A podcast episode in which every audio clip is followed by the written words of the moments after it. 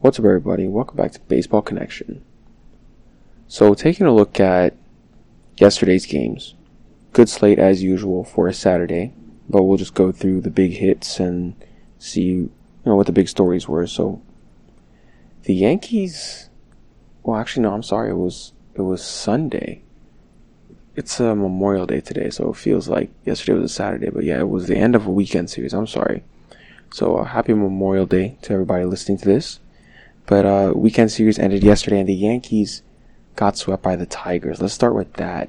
They took an L, three straight losses to the Detroit Tigers because going into that series, I'm sure they thought that was going to be, you know, a good opportunity to get some wins before facing some tough divisional opponents. But they were swept in a three-game series at Detroit for the first time in 21 years. May 12 to 14, 2000 was the last time this happened. I mean, the Yankees did go on to win the World Series that that year, but Aaron Boone is not seeing that kind of silver lining right now. He just said it was a bad ending to a terrible weekend. We've got to get better. And that's true because they have a seven game homestand against the Rays and Red Sox coming up. The Yankees' bats were pretty silent all weekend long. I mean, they were handcuffed by Tarik Skubal on three hits over six innings yesterday. They didn't manage to bring the tying run to the plate in the ninth inning, but then Aaron Judge struck out looking at a Michael Fulmer slider. So the Yankees were outscored 15 to 5 in the series with 36 strikeouts, and they've now lost five of their past six games. And in each loss, they've scored two runs or fewer. So the bats need to wake up. They are not, they're not hitting like we know they can.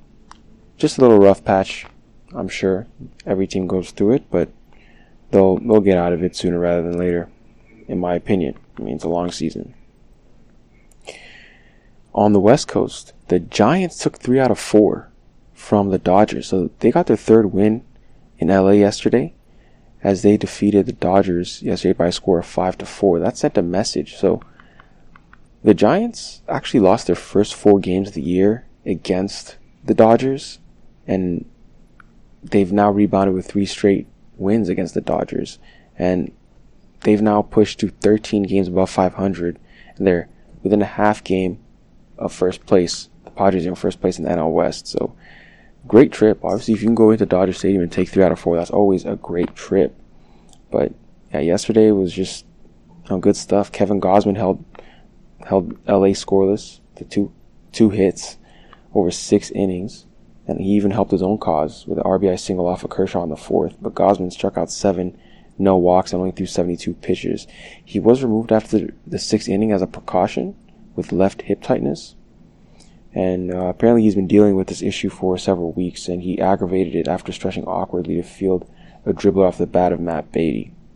But he was able to get his team the win, and uh, the Giants roll. They're looking really good right now. Speaking of looking good, there is no team that looks better than the Tampa Bay Rays. So the Rays are 15 and 1 in their last 16 games. Yesterday they stayed red hot, 62 victory against the Phillies. It was their fourth straight win. Like I said, 15th in the past 16 games. So they extended their lead over Boston in the AL East to one game because the Red Sox game was rained out yesterday against the Marlins. And um, yeah, I mean, we, we get so enthralled about win streaks, but it's not just about win streaks. It's like, okay, sure, you know, you have a nice little win streak, but what's your record in the last 10? What's your record in the last 15? You know, what's your record in the last 20 games? Whatever the Rays are 15 and 1 in the last 16 games. That's how you that's how you make up a lot of ground. But then again, it also goes to show how well Boston has been playing too because the Rays, and, Rays are 15 and 1, yet they're only one game up in the standings.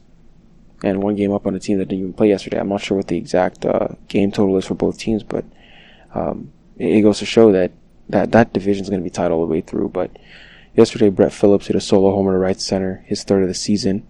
And uh, was a birthday homer for him. He was celebrating his 27th birthday. He was two for three. And uh, that's always pretty cool if you can go deep on your birthday. So, congrats to Brett Phillips. In Chicago, Lucas Giolito looked like his ace self. Uh, I mean, 12 punch outs against the Orioles yesterday. Dazzled for the White Sox. And, um, yeah, 12 punch outs.